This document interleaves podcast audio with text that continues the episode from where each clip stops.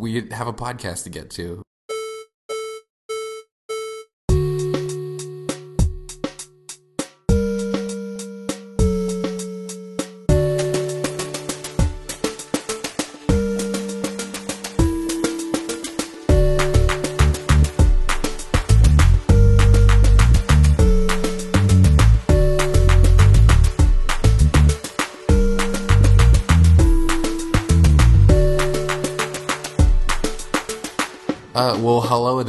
Everybody out there in music video land, and welcome to another exciting edition of Music Video Land, the Music Video Land podcast about music videos and other music video related, to- related topics, brought to you by your super incredible good friends at IMVDB, the Internet Music Video Database, the one and only at imvdb.com. Uh, my name is Adam Fairholm, co-founder of uh, previously mentioned site, and then with me, as usual, from uh, one one of the coldest places, f- judging by the amount I hear people complain about it, New York City, United States of America. Doug, how are you?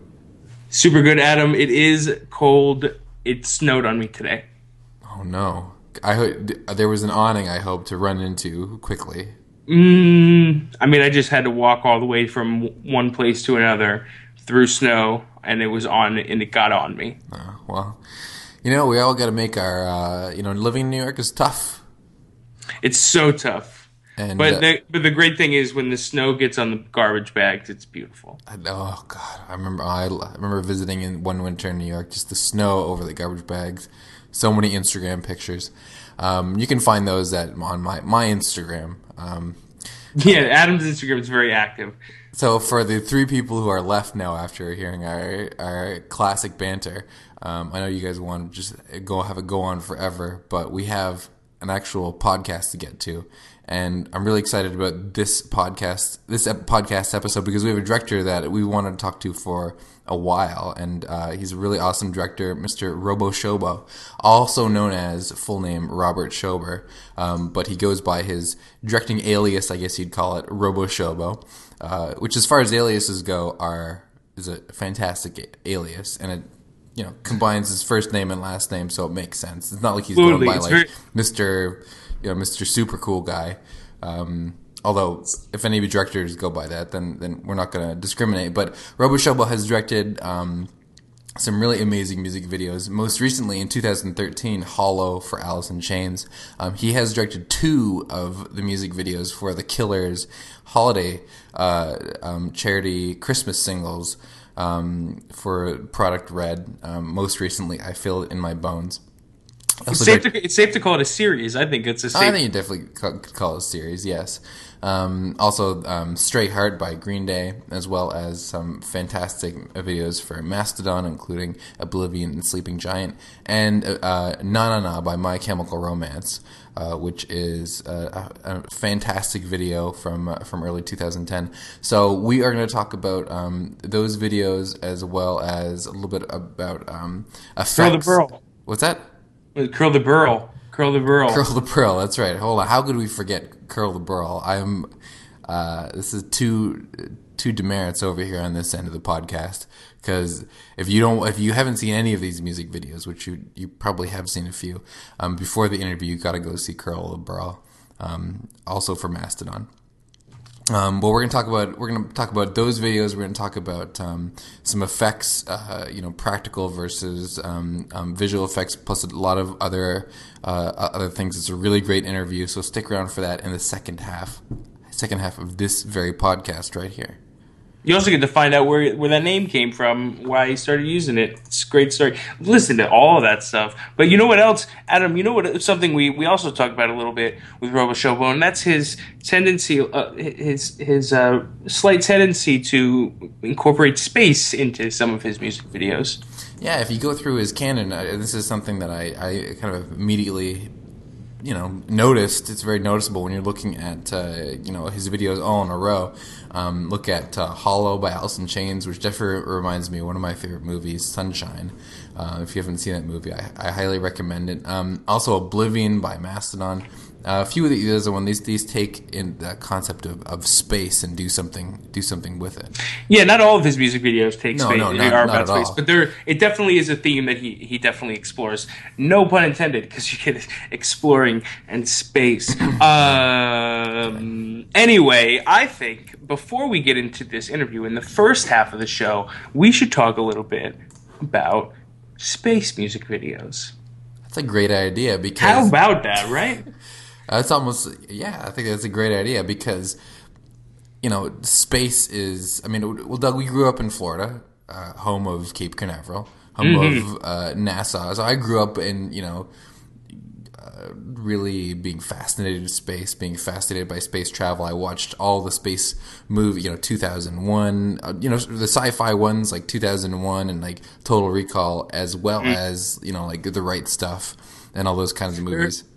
There are there is a lady with three boobs in Total Recall. Do you remember? I do remember that. Yes, there was also a lady with three boobs in uh, "Come On, Let Me Ride Your Bicycle." It's true.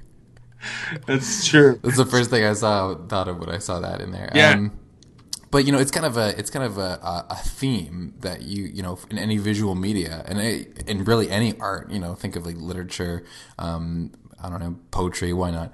Uh, but so we're we're gonna you know there has to be a, a theme that theme you know occurring in music videos somewhere. So so where is it? If you, I think if you think of it off the top of your head, uh, it's kind of hard to pull down. Like oh, what are the music videos I've seen that incorporates that incorporates space?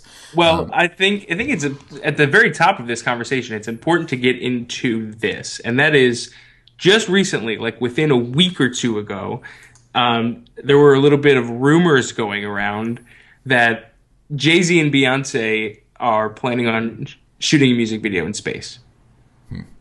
Is that? Um, uh, do you believe that?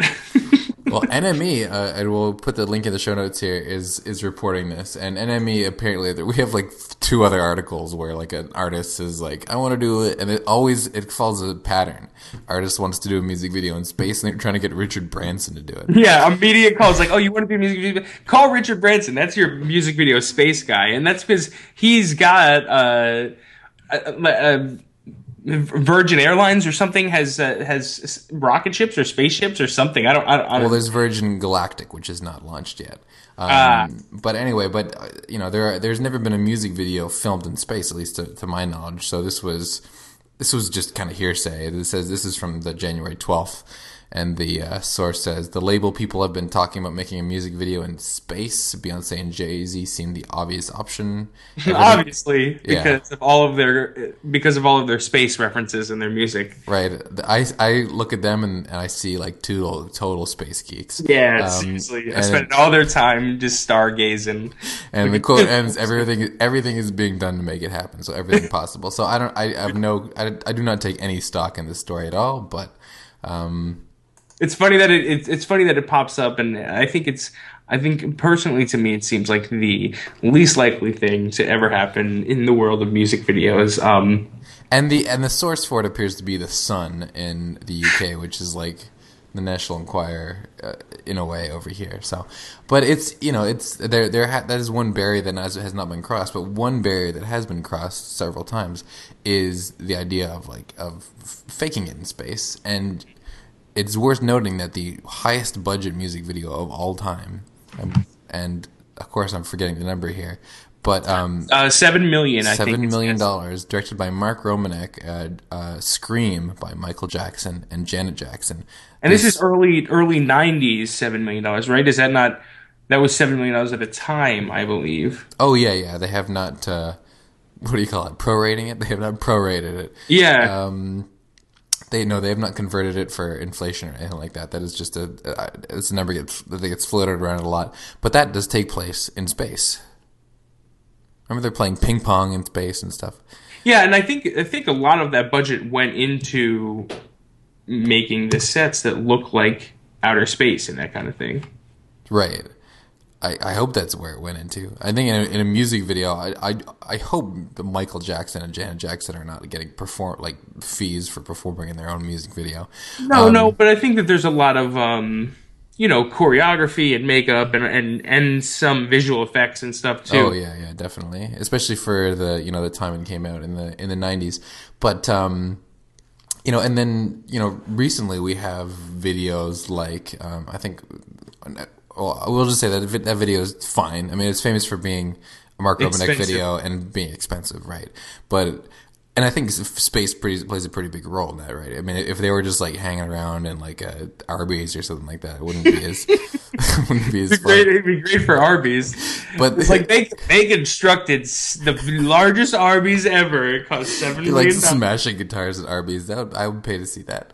Um, but then we have even you know uh, more recent. I think Doug, you brought up a good example in in the show notes here, and that is uh, eat a, a a song that was kind of space alien themed, and the music video to go along with it, and that is "E.T." by Katy Perry and Kanye West, directed by um, Floria uh, S- Sigis- Sigismondi. I think it's Six Monday.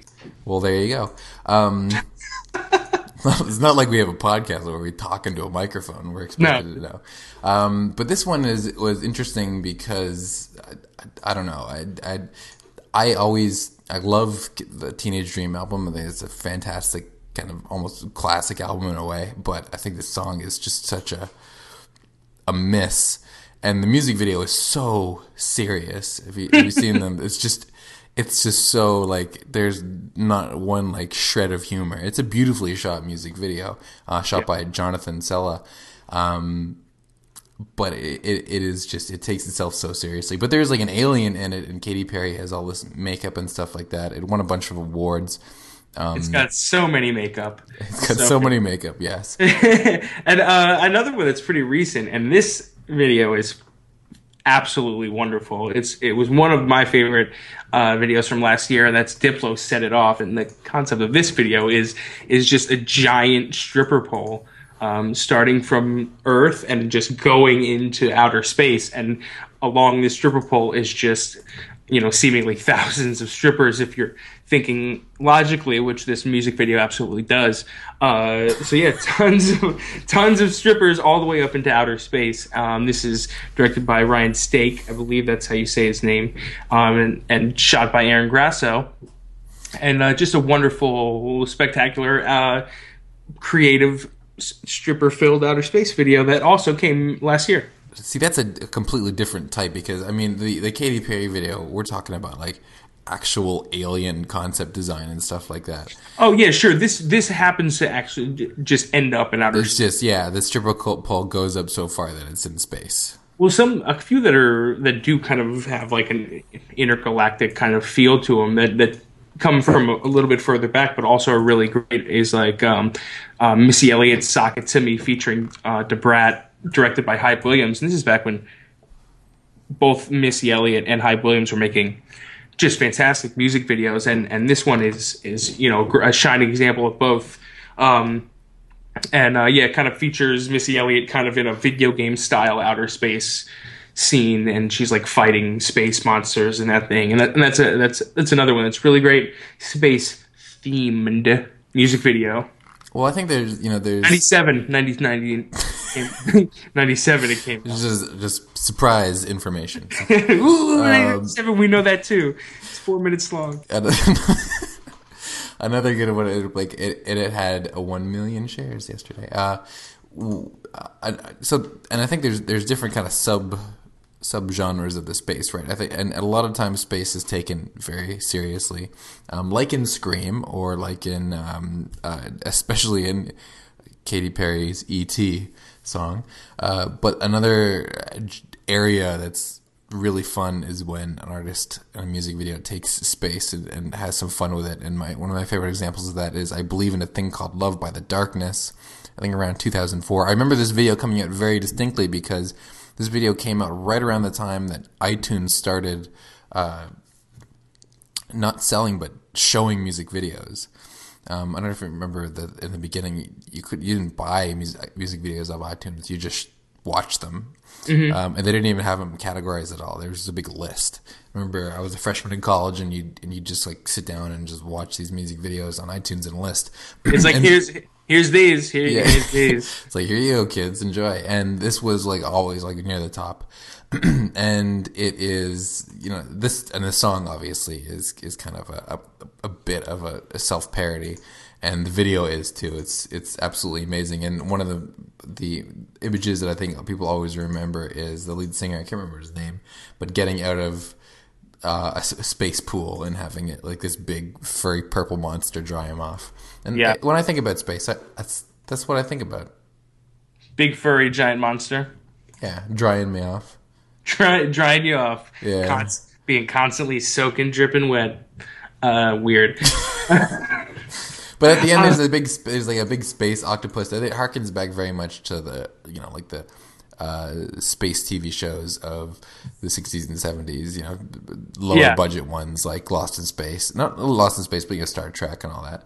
Um, I like. I definitely like it a lot when um the funny ones. I mean, there's definitely some great examples of some that are a little bit more serious, and um, but the ones that are a little bit campier and that don't take space so so seriously, I definitely tend to favor those because it's so like the Katy Perry one, just so difficult to to pull a serious outer space video off. I mean, I think that Roboshobo is great at it, but um, yeah, it's uh, it's. It, I definitely tend to favor the, the the funny ones as usual. Well, I think yeah, and that's a great point because the space themed music videos, and I think uh, "Hollow" by in Chains is a really fantastic version of this because this is a f- really, really well done music video, and it is extremely serious. It is, I get you could probably put it in the category of drama, probably. Um, and like I said, I, I, I, it reminds me a, a little bit of the, some of the themes of um, like um, Moon or Sunshine of Is Moon the movie with um who's in Moon? Well, let's look at our let's look at IMDb. Copiers. Yeah, who these guys? Yeah, Sam Rockwell. Right. Okay. Yeah, Duncan Jones. really- Duncan Jones directed it. It's a really good movie. It's a fantastic movie, and it, it you know deals with those the the uh, um, themes of isolation in space. But this is, I mean, this is a, a music video that takes on uh, you know a really dramatic subject matter in uh, the span of a music video, and is establishing it does uh, you know really complex things like establishing characters, establishing um, you, you know environments, and, and some you know narrative form, all within the span of a few minutes. And this is you know one that is is serious, but is really entertaining and really comes off right. So I think Robo Shobo knows knows when he, he's adding a space element to a music video that uh, he knows knows what he's doing. It's it's something I think to do. Just starting off, you you know, you have to have a, a name for yourself, kind of like Roboshow. But like, uh, it just to start from an outer space setting. It just just like seems kind of off the wall. It's like, all right, we're gonna start in outer space for this music video. You're gonna have a helmet, and it's like it just it just seems like it's such like a like a baddie um, place to start. So it definitely takes the right kind of execution to, to get it right in the in the funny version or the not funny version. But um, yeah, I think that was a gr- it was a great conversation we just had about space. Oh my god, I'm oh so good. It was, it was, it was to It's the ending moon. now. Yeah, we've we're, this is us wrapping up, wrapping up, and now transitioning. Wrapping it up, and then now here we go because you just, heard, you just heard us talk about Hollow by Alice in Chains, and now we are going to talk to the director of Hollow by Alice in Chains, as well as m- many others. Now, for to before you listen to this interview, I recommend that you lis- you watch "I Feel It in My Bones" by The Killers, "Stray Heart" by Green Day, definitely "Curl the Burl" by Mastodon. Watch that and also show your friends. Um, and uh, probably Na Na Na by My Chemical Romance. Uh, you can find Roboshobo's page, which has his all the videos that he's directed, his director of videography, in the show notes for this podcast episode. Um, and uh, that's all you got to know. So here we go. This is our interview with uh, Robert Schober, also known as Robo Shobo.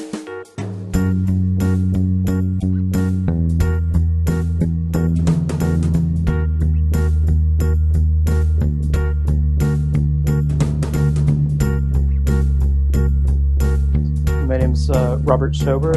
Uh, I've directed a lot of videos, also under the name Robo Shobo. Um, and uh, yeah, I, I do music videos. Um, I also work like as an effects artist. And I was wondering about you mentioned that you you do direct under the name Robo Shobo, and I was wondering where that alias came from and why you decided to use an alias for directing sometimes. Uh, I I don't know. Um, I it kind of it, it, it, was a nickname that just kind of stuck. Like I I uh, you know I, I I did pretty well in school, but my, my attendance got pretty pretty bad at one point, and I had to take some classes over the summer. And this girl kept referring to me as Robo Shobo, sort of taking my first and last name and sort of condensing them phonetically. And uh, I just I kind of liked it, so um, it just became like a nickname that stuck for a long time. And when you started, you you know, directing music videos, have you seen like a? Is anybody confused by that? Because you're the first director we've actually interviewed that uses um, an, an, an alias for for a single person. Um, has that ever like caused any problems, or you see more name recognition with that? People have such a hard time spelling my last name. Like there's a, a C in it that's silent, so um, I, I thought Robo Shobo, like it's very phonetic, and you know it, it it's spelled like it sounds, mm-hmm. um, which is one reason I did it. Uh, the other reason I think I, I sort of uh, I, I, think my reasoning behind it at one point was just like there were all these like collectives out there doing uh, videos under these names, and that uh, you know because I was doing like some motion graphics and animation and some of my work that maybe I could like pass myself off as a collective, and maybe that would be better branding for myself. so uh, I don't, yeah. It, was just kind of a stupid idea that then just has sort of lingered uh, for no purpose now. So they would hire Robo Shobo, then one person would show up, and they'd they get mad and say, "We thought you were two people." Yeah, exactly. so. um, and you know, one of the, you know, in in watching your videos and kind of looking at all of them at once, we wanted to talk to you about and see what your thoughts are on space and the science fiction slash space genre in in general because we notice a lot of your videos deal with that in in or or some of them deal with that in some way. Are you are you a fan of that genre, that kind of science fiction slash space genre? Uh, yeah, I mean, I definitely like science fiction. Um, I, I, don't think I've meant to make so many of them. I think it's just become one of those things where, uh, you know, the budgets are, are, fairly challenging in videos. Like you, uh, you know you you approach a video a certain way, and by the time you're done with it, you know how to do it better. And, and so, uh, I, I, just kind of was like, you know, a couple of these, you know, I've wanted to like reapproach it, you know, slightly different way, or see if I could do it better. Um, and and I, I, think I think that's probably why I've wound up doing so many. Uh, you know, like maybe use less green screen this time and try to do more of it practical, or you know, uh, things like that. So. And, and you mentioned that um, budgets can be a challenge, and I'm curious: uh, is it does that kind of continue to be a challenge for you, despite kind of working with the level of artists that you are, you're working with now? Is is our budget still kind of a challenge to work with? Are there still kind of stuff that you do that's considered a passion project? Oh yeah, yeah. Um, I I feel like most of it still is. Um, you know, like the, yeah, the the projects get bigger, but I think I think the budgets, uh, you know, continue to be uh, somewhat challenging for sure. Um, like even when when you're working with like an artist like Alice in Chains or or Green Day, that that budget is still kind of challenging you to figure out what to do with that amount of money. I mean. yes, uh, but but let me just say it, the budgets are always challenging because I, I think it's just inherently like I, I, think most directors have the impulse to go, I have this much to work with. I'm going to try to make it look like this much more. You know, mm-hmm. I, I, think there's always just sort of like an impulse to uh, to to try to you know really uh, you know not optimize what you're going for, but just completely like maximize like uh, you know your return on investment. So, um, and how do you do that when you're working with like you know like I guess we'll take the example of Hollow from Alice in Chains, um, which has you know it kind of rem- reminds me of the you know Moon, the recent uh, kind of science fiction uh, film, but it, it it seems to be like when you're working with a small budget, like space or like that kind of um, aesthetic is something that is you know so high budget that it would be difficult to to pull off with something lower budget.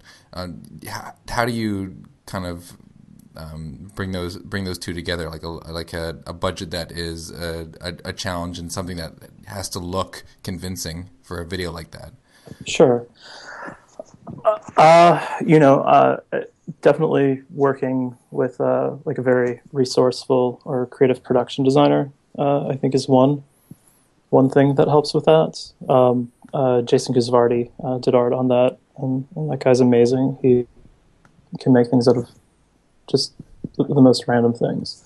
Um, uh, so, so I think that that's one of them.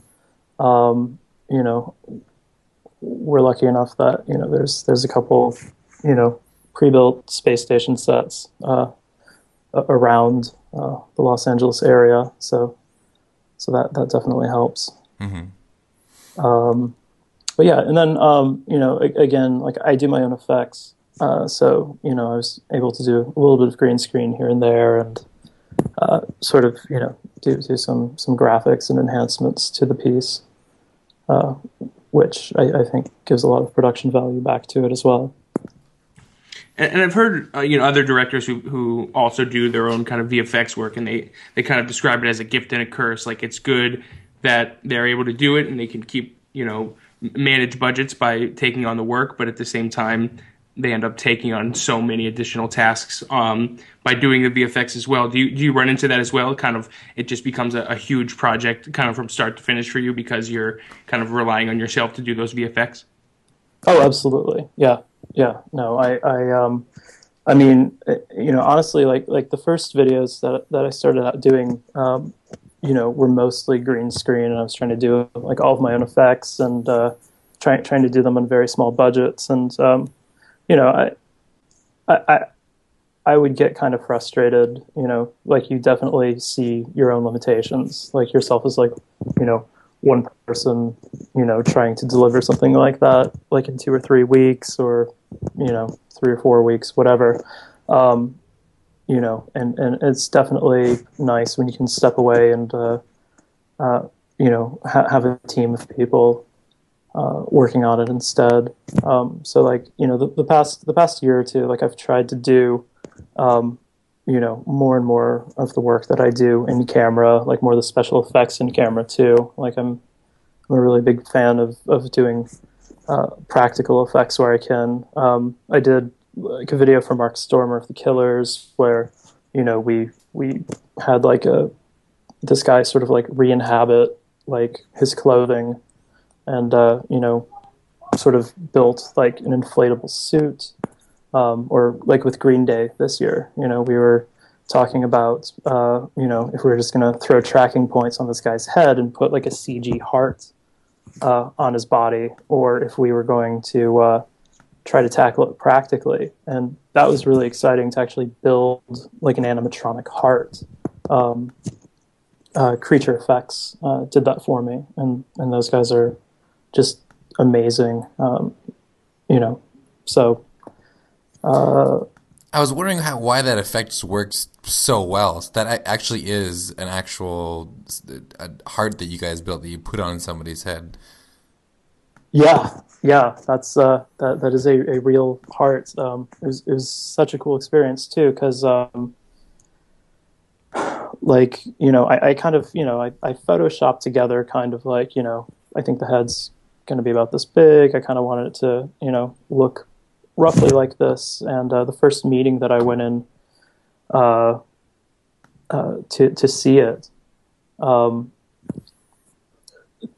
he he had uh, he he had already basically mocked it up in clay, like that morning, like like in a few hours, and uh, it, it, it looked really really good.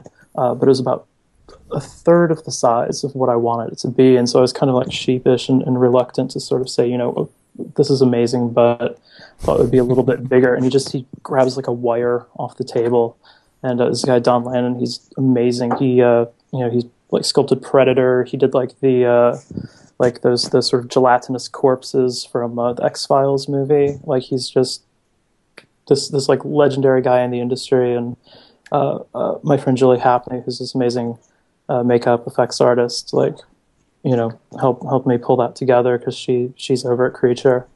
Um, but yeah, he, he he grabs like a wire and just slices the top of the head off, and he's like he's like okay, just go wander around the shop and you know come back in like ten minutes and I'll I'll have it rebuilt just like you saw it.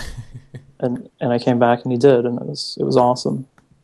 And uh, yeah, so so it's it was made out of uh, like a sort of a translucent silicone, and then like this this incredible and I'm sorry forgetting his name right now, but like he's you know he's you know any anytime you see like an animatronic like reptile or fish or anything on uh, in, in a film, like this is probably the guy that they went to to like have it finished.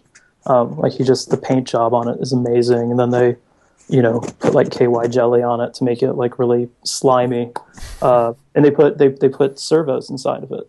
Uh, so so Julie had like a, uh, I thought it was really cool because like when I was a kid, like my grandpa uh, would fly like uh, model airplanes, mm-hmm. um, and so they basically that's they just have like you know like a model airplane like a remote control rig uh, that they use to uh, to puppet it. So it was actually pumping while it was on the guy's head. So you know, like when you know the guy pops into the apartments and the guy like hears him for the first time, we are able to like make his heart beat really fast to like kind of show him panicking and stuff like that. Oh, nice. nice. Was it uh was the actor able to breathe in it? Yeah, yeah, yeah. He was.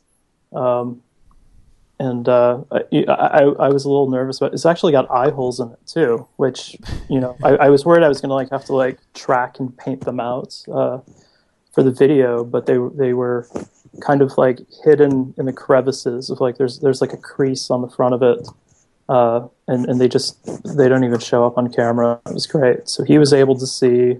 You know, we had a couple PAs like always, like you know, four or five feet away from him, and kind of you know, having them like follow their voice. But uh, uh, it, it turned out fine. He never tripped or fell. There, there, there were no injuries uh, accumulated on that. That's always good when you have a zero injury count on a set. You don't want anybody um, tripping and falling and uh, oh, and ruining the heart uh, headpiece as well. Mm-hmm. Um, and I was wondering for you know for a video like that for Green Day, you know that came from the second album of their of their series, the Uno Dos Tres um, series from 2012. And you know, with three albums, there was you know a large amount of music videos that they're making in that time. I was wondering what what amount of involvement when you have an artist that is you know releasing a, a large amount of material like that. What amount of involvement do they have in the video, or do they? Did you have any kind of contact at all with Green Day and what they wanted, or were you given sort of free reign? Uh, I was given pretty free reign. Um, actually, uh, uh, Devin Sarno, uh, who is just one of my favorite people in the world, favorite commissioners for sure. Um, he uh, he reached out to me and you know asked me if I wanted to write on this, and, and I threw my idea in, and uh, they they were into it. but no, we, we didn't have we we weren't in contact on that. You know, I, I got notes back uh, but but they were they were uh, in London at the time, so it was actually, you know, I I I was working on the video, you know, and then uploading it, and then they were taking a look at it, and then I was getting feedback like the next morning. So actually worked out kind of nice, like timing wise, to do it that way. It's uh, it's interesting that you men- mentioned Devin Sarno over at um, Warner Brothers because we and that's actually a, a, note on our, our notes here because he's we notice he's he's commissioned uh, f- frequently um, on on many of your videos uh, and you mentioned you have a really good relationship with him. Is that is that unusual to have a good relationship with a commissioner like that, or are there others that you kind of have a, a tight relationship with as well? Uh, no, I, I, don't think so. Um, I, I, have a really good relationship with uh, uh, Tom Osborne as well. Uh, he's over at Epitaph and, and commissions for Anti. Um, you know, I, I worked uh, for him uh, over at Warner Brothers as well. Um, no, I, think you just start to, you know, develop develop a rapport with, you know, if, if you have a good experience with the label, you're you're going to continue uh, to to work with them. And so that that's kind of been the is that kind of how it works out? Do they reach out to you directly to, to for that stuff now? Come kind of coming directly from the commissioner? does it still kind of go through a production company for that? Uh, I mean, it, it, it, just depends. I mean, I was I, I, was with a production company for a long time, uh, and then uh, I, I, I was at Doomsday for a while, and then I like I was I was working for like a sort of sort of a small uh, boutique agency that I sort of uh, took some time off to uh, to try to you know work with to to get off the ground. And, and during that time, I kind of just, um, you know, I, I, didn't completely stop doing music videos. I think I did like maybe one or two that year, um, but was was more focused on working on like experiential stuff and and doing like lifestyle videos or, or commercials. So switching gears to another music video that we, you know, you mentioned more in-camera effects. This is one of our absolute favorite videos for um, in camera effects, and that is "Curl of the Burl" by Mastodon from 2011, and, and, we love this video a lot. For and if you've seen anybody who's listening, you know why. Um, and I was just wondering, um, you know, it's such a, a, you know, an amazing concept and execution to follow. But the the concept is so interesting. I was wondering where where did that come from, and what sort? Of, I know you know you have directed videos for uh, Mastodon before. I was wondering, is that a video or a concept that comes out of having you know a really kind of comfortable relationship with with an artist like Mastodon? Yeah, but it also, I mean, first of all, let me just say, like, I feel so lucky to uh, to to have that with those guys that that I've been able to. Um, you know, it's it's it's always nice to become like a repeat director with an artist. Um, and and and those guys are just, I mean, they're they're the nicest people, but like they're so, you know, they're they're twisted and they're creative, and that uh, you know a, a, lot of that uh, came from Brann. Uh, same with same with like divinations. Uh, you know, he he was like uh, he's like we want uh, we want to find a caveman, and we want it to kill us and eat us at the end of the video. I'm like, fuck, it's great. Yes, um, let's do that. Um, and that's you know kind of kind of the genesis of Curl the Burl was um, just trying to actually what happened. Um, like Brian was talking about, uh, he he was watching some show uh, that was about a guy who, um, like first of all, I, I didn't really know uh, like what a burl exactly referred to, but I guess it's it's uh you know it's it's it's like a, a weird growth that occurs like in a tree, like it's a knot uh, that that forms. I guess maybe it's it's almost like scar tissue that sort of becomes this big twisted malignant thing inside of a tree. Um, and uh, I, I, guess woodworkers like pay a premium for them because they can do cool shit with them. Um, so it, it, he was watching. It was like a, a documentary or something uh, that was about a guy who was like a meth addict uh, who would just go out into the woods and you know just you know cut burls out of trees with a chainsaw and then go to town and sell them have his money to buy you know some food and, and meth. And then you know would get fucked up for a month at a time. And then when he ran out of money he'd go back out in the woods and pull burls out of trees. And so like he he had this like incredible image of like uh, like he was like he's like i want this guy to turn into paul bunyan and uh, i, I want to see him like snorting sawdust. Um, and he kills the son. I'm like, okay, great, awesome. so, you know, it, like, you know, spun, spun, spun, uh, like, you know, uh, like really cohesive uh, narrative out, out of out of those elements.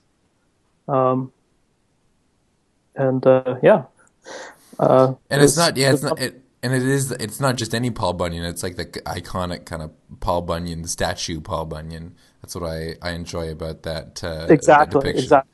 Yeah, I actually, um, it, I, I think that turned out great. I actually was, uh, I, I had tried to push to do it like he was more of like a, a like a, almost like a, a troll like mutant. Like I, I did these like photoshopped sort of like pieces where like he had like you know like like this sort of like massive nose and like oversized ears. Like it was, I, I don't know. I was kind of inspired by like uh, uh, like Paul McCarthy. Like he kind of does these like super super grotesque kind of like prosthetics uh, for for like some of his video pieces and, and stuff. And uh, I was trying trying to go a little crazy with it, uh, but but we wound up going with with the more uh, classic Paul Bunyan.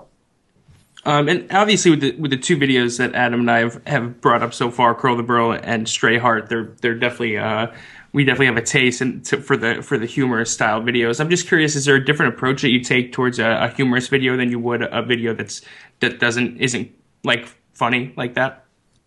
Uh, I don't know. No, I guess not. Um, I, I mean, I, I guess I spend more time just sort of like, uh, you know, going too far in one direction or another. You know, trying trying to brainstorm, uh, you know, humorous or interesting scenarios. Um, you, you know, you definitely spend a lot more time coming up with ideas that never make it into the video when you're doing one like that. Um, you know, versus like the more serious pieces because those seem to just sort of, you know, those those evolve a bit more organically and they kind of know where they're going. So, I wanted to talk a little bit about um, or ask a question about. We're always interested in stuff we've never seen before, and we came across this for the My Chemical Romance Na Na Na video. Um, and I was wondering if you're aware of it. It's a, it's from MTV, and it is a um, quote unquote pop culture cheat sheet. Um, yes, I saw that.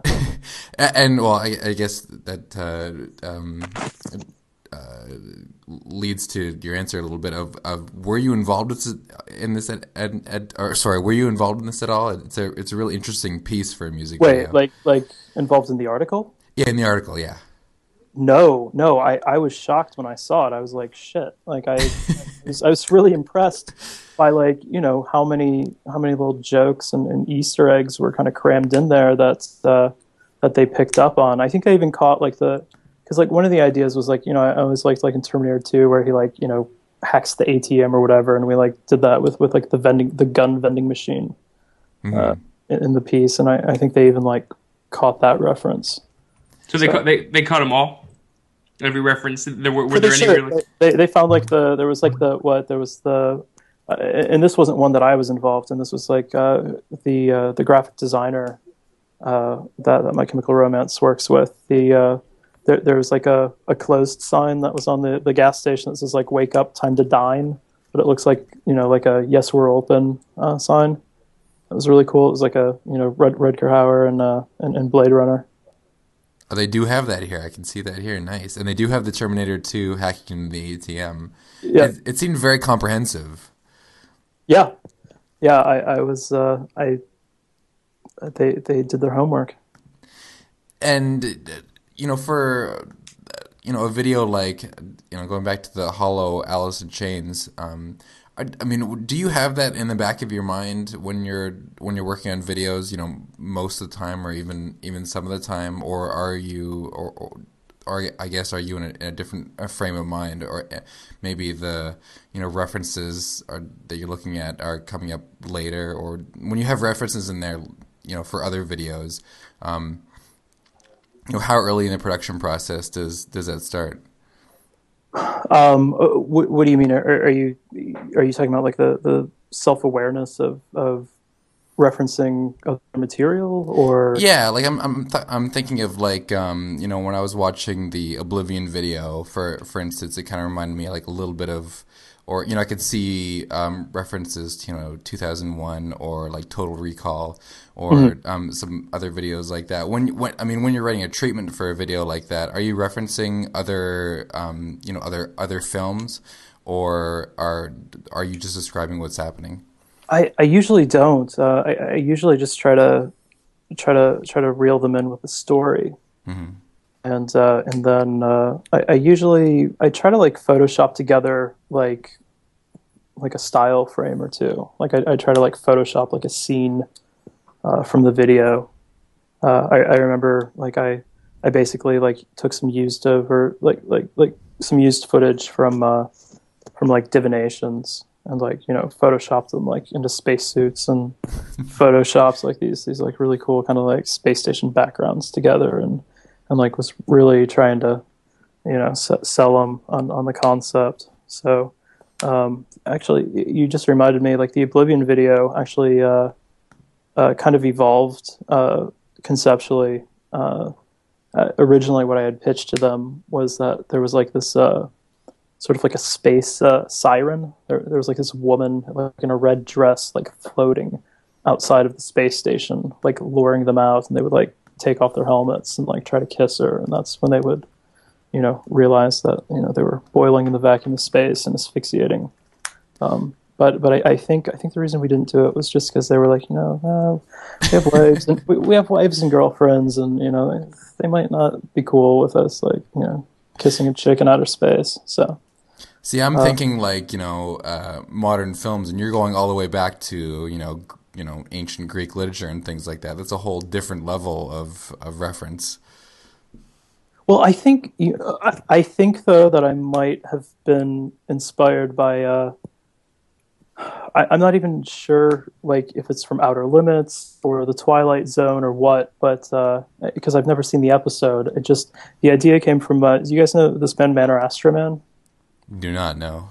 Okay, they were, they were like a like a surf rock band from from like Alabama, and they kind of uh, sort sort of sort of had their peak like like in the late '90s. But like amazing, I'm really obsessed with any band that like puts on costumes and like creates like some sort of like elaborate backstory for themselves. And they they were kind of like this like you know classic sci-fi or whatever. But anyways, they they had it was all surf rock, and uh, but they'd have lots of like audio samples in it and uh, one of them was this guy kind of like wanting to leave his spaceship because he could hear this voice outside of the ship. So uh, that's that's kind of where the visual came from. Was like this like random like audio sample that I'd heard in the song. So um, yeah, so I didn't didn't go quite as far back as as uh, classic mythology. It was actually more of a you know a television show repurposing you know a mythological concept and then it being you know sampled into a song that I later sort of conceptually appropriated. So I, yeah, I would like no, to see. Was, I'd like to see MTV do a, a, cheat sheet for that, and right, then yeah, put, and then be like, "There's a sample from this song um, that we're right. pretty sure that's where it's coming from." Um, right. No, so it's, inspiration's like ten steps removed. Like it's just a complete simulacra of itself. I uh, wanted to ask you about. Um, we're big fans here of the Killers' annual Christmas song slash music video, and you have been. Am I right? You've been involved in two of these for, on the music video side. Yes, yes, I've, I've, I'm, I'm flattered that they asked me to do another one this year. So, and these are that, really entertaining. They're awesome. Um, the la- last one was "I Feel It in My Bones," and the, the all the proceeds from the single goes to charity. So, I was just really interested from your perspective working on these. It seems like on both the song level and the music video level. I mean, all the all four of the members of the Killers are in it. They seem to just be having a lot of fun. It's sort of toward the end of the year. It's it's it's a, a Christmas time single. Um, is it different shooting a music video like that uh, um, than it would be, you know, shooting a you know a single for uh, you know a band off of one of the regular albums? Do you think? Uh, I don't know. I, I mean, they're definitely you know those Christmas videos are, you know, they're they're incredibly small budgets, hmm. uh, which and they should be because you know the, the it's it's for charity. They they're trying to make as much money as possible, uh, you know, for for Product Red and uh, so you know we we actually we have a lot of great people uh, who who help out on those. You know, we we've had you know great production companies that donated their time. You know, I've worked with some really cool DPs on those. Uh, Sean Connery and and Sing Yam uh, shot shot those two videos, and uh, you know, uh, Panavision helped us out uh, this past year. Just want to thank them again. They're awesome, and uh, this this post house, uh, Dirty Robber, uh, and Coyote Post that I work with um, have have helped out both years. Um, and uh, yeah, uh, the crew donates their time. Uh, we go out to Vegas, um, and you know, it, it's it's amazing. Like you know, the Jordan, who who's the assistant to their manager, basically just made phone calls and got us those places. Nice. most most of them donated. Like this year, and like you know, Harley Davidson in Las Vegas gave us a motorcycle. Uh, we had to give it back, but you know, they, they, they, people are so incredibly generous. Like I, I think uh, there's there's a bar called Dino's that's kind of a classic establishment in Vegas. Like you know, let us go into their place and, and shoot. Uh, you know, somebody gave us their house to shoot in. The El Dorado Mining Canyon uh, let us, uh, you know, use their amazing, you know, gas station and just all all of that beautiful uh, you know, the just the desert around there. That, that, was all their property that we shot on. That's that's great that everybody donated their time. Is I mean that's obviously not typical for another video. That's just just because it was a, a charity for Product Red.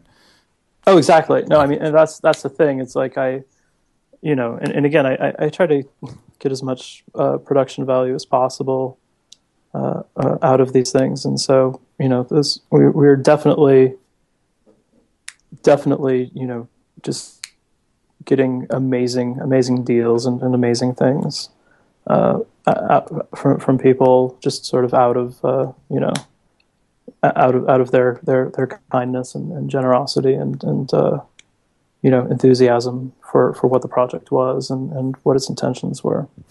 And I hope you guys got a good deal on the smoke machine as well. We're big fans of the smoke machine in the video.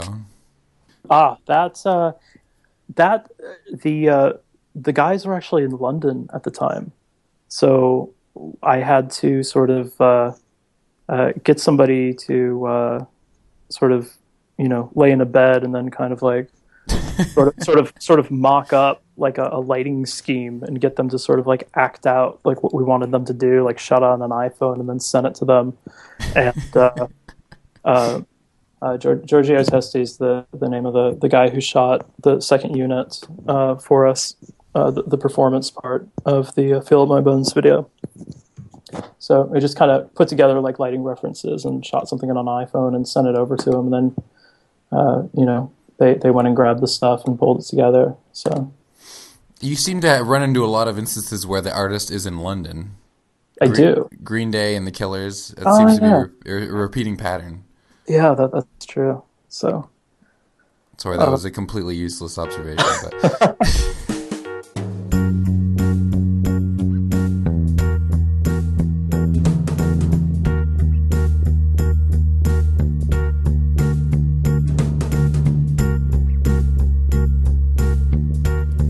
bad at telling when artists are like there for the rest of the music video like for instance, I when I watched I Feel It in My Bones, when I saw I Feel It in My Bones, originally it just doesn't connect with me that all the guys from the Killers are like in a like not in any of the other scenes.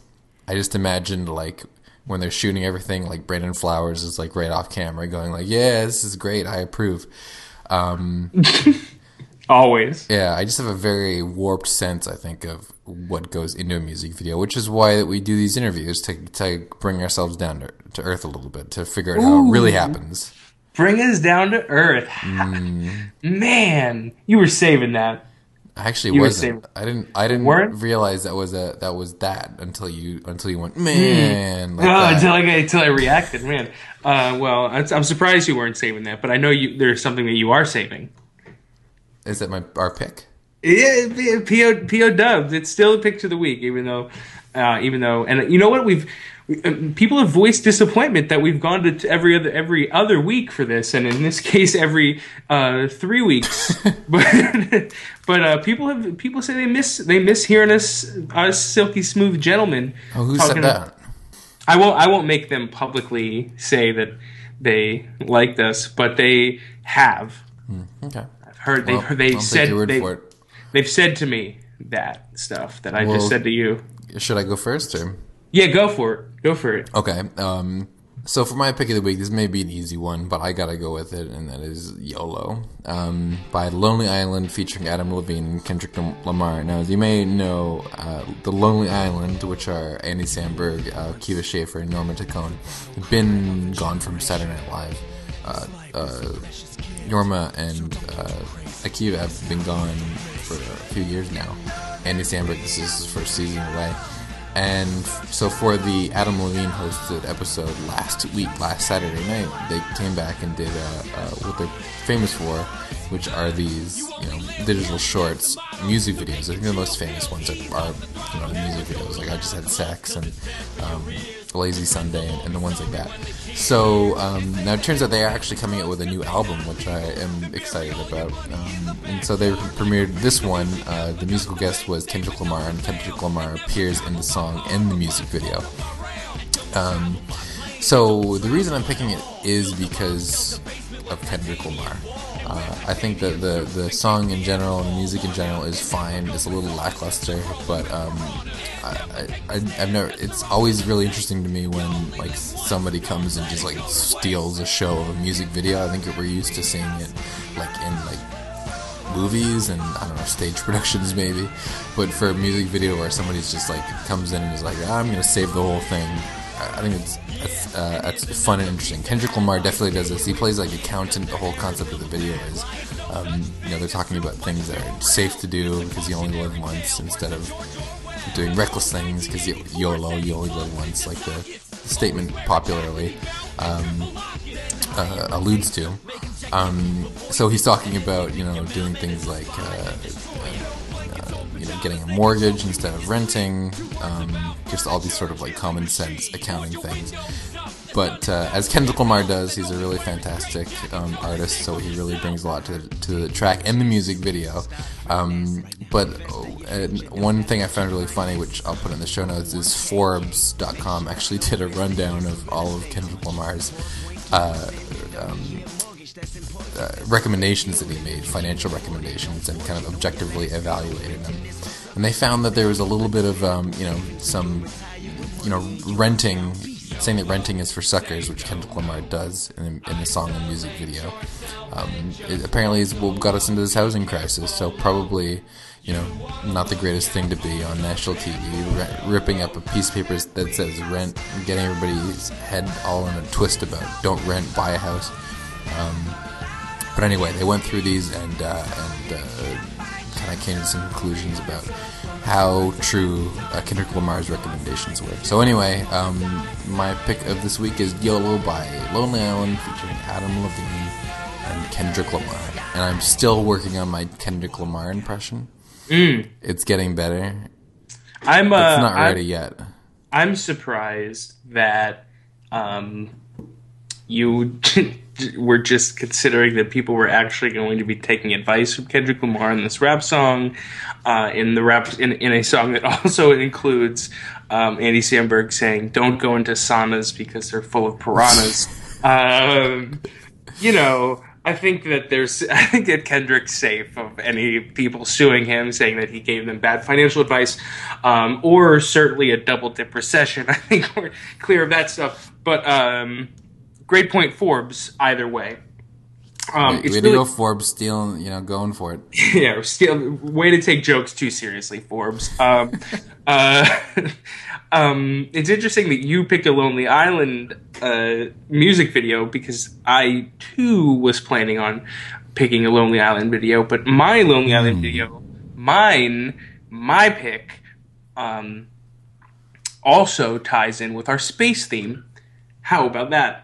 Stuff. Now, is this the one I think it is? Well, if it's if you're thinking of the Lonely Island song about space, it is. This is Space Olympics by Lonely Island, also an SNL digital short. Um, definitely one of the more uh, uh, what was the, what were maybe uh, alternative avant-garde style comedy this is one of my. This is actually my favorite Lonely Island of all time. This is one of. This is a, a what an amazing song and an amazing video. It just is like a little bit. I guess SNL gets into this area a little bit of like this kind of like weird, like uh, like uh, un, almost uncomfortable, kind of like low rent humor a little bit. It definitely started popping up a lot more in these digital shorts. Um, but yeah, this is definitely one of my favorite favorite Lonely Island um, music videos. Essentially, it's um, the Space Olympics. Andy Samberg is not rapping at all. He's really just kind of singing, really letting it fly um, about the rules and the and the regulations and the goings, comings and goings of the Space Olympics. And um, there's one key moment in this music video that always gets me. And every time I watch this music video, I like forget that it's coming, and then it surpri- it surprises me and it gets me laughing every time. There's a um, there's a part where Casey Wilson uh, is like handing her pee over for a, for a drug test, and um, obviously the song lyrics coincide with it. And then as she's handing her cup of pee over, it just it just like Andy Samberg shouts, "You're a winner," and it like comes up comes up on the screen like as, with her hand holding like the little cup of pee. And it's just like that type of humor that that really gets me. And I, I guess it works for the S, SNL audience too because it aired. But yeah definitely one of my favorite like I said um, Lonely Island videos Space Olympics Doug your pick of the week now you have to remember two important things about this music video. Number one, it came out, you know, the the Summer Olympics in Beijing were right before the start of the season. The the the, the premiere. This was the, from the premiere episode of that season, right after the Olympics. So people have been had been drilled for months not just about the Olympics, but about sort of like the. There's always this kind of like infrastructure porn that comes through the Olympics, like how much does it take to like do the Olympic Village? How you know, you know all the costs involved in building all these structures and things like how that. How many how many condoms they have there? Exactly. Yeah, people get like really into this kind of stuff every four years and they completely forget it. And then the, Michael Phelps was the host for this show.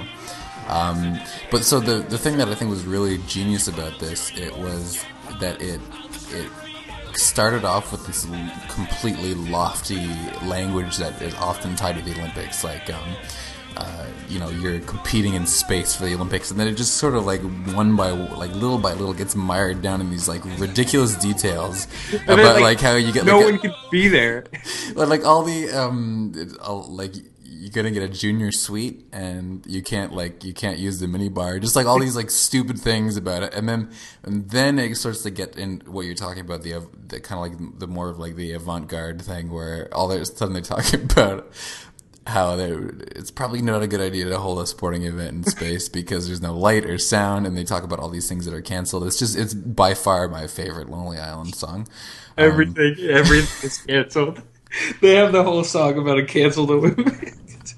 it's so funny. Yeah, it's great. It's great, and it's and it's and it's full of, of the cast members too. Just I, the one thing I love about will forever love about Lonely Island music videos on SNL is they'll always get like like key SNL cast members to just like stand there as a guy who like just puts a label on his shirt really quick and that's it. like like getting these people who like in two years are like starring in movies, but for this for this particular purpose, he's just like a guy standing there who gets like pee dumped on him or something weird like that. Just so funny. Um, but uh, yeah, I'm surprised you didn't go with that one. But YOLO also a great pick, although non-space related. Mm, sorry about that. So I think that's it. There's our episode, our our once every two week episode. Now at the end of the episode, I'd like to give a shout out to a new feature on the site. Mm-hmm. And this is this is a really cool one, and we just uh, released it as a beta because we're still kind of working out some of the secret sauce stuff here. So I just beta let you know that uh, you may see some crazy stuff going on. But basically, on every single video now, at the bottom, you will see uh, a chart. And this chart tracks some interesting data. It tracks how many times people have shared this video on social media. Because I think, obviously, in this the I'm gonna sound like a local newspaper columnist now. Uh, in this digital age, uh, you know that's a good metric of popularity we're trying to get some other data in there like YouTube watches and things like that, mashing together APIs and all sorts of fancy stuff.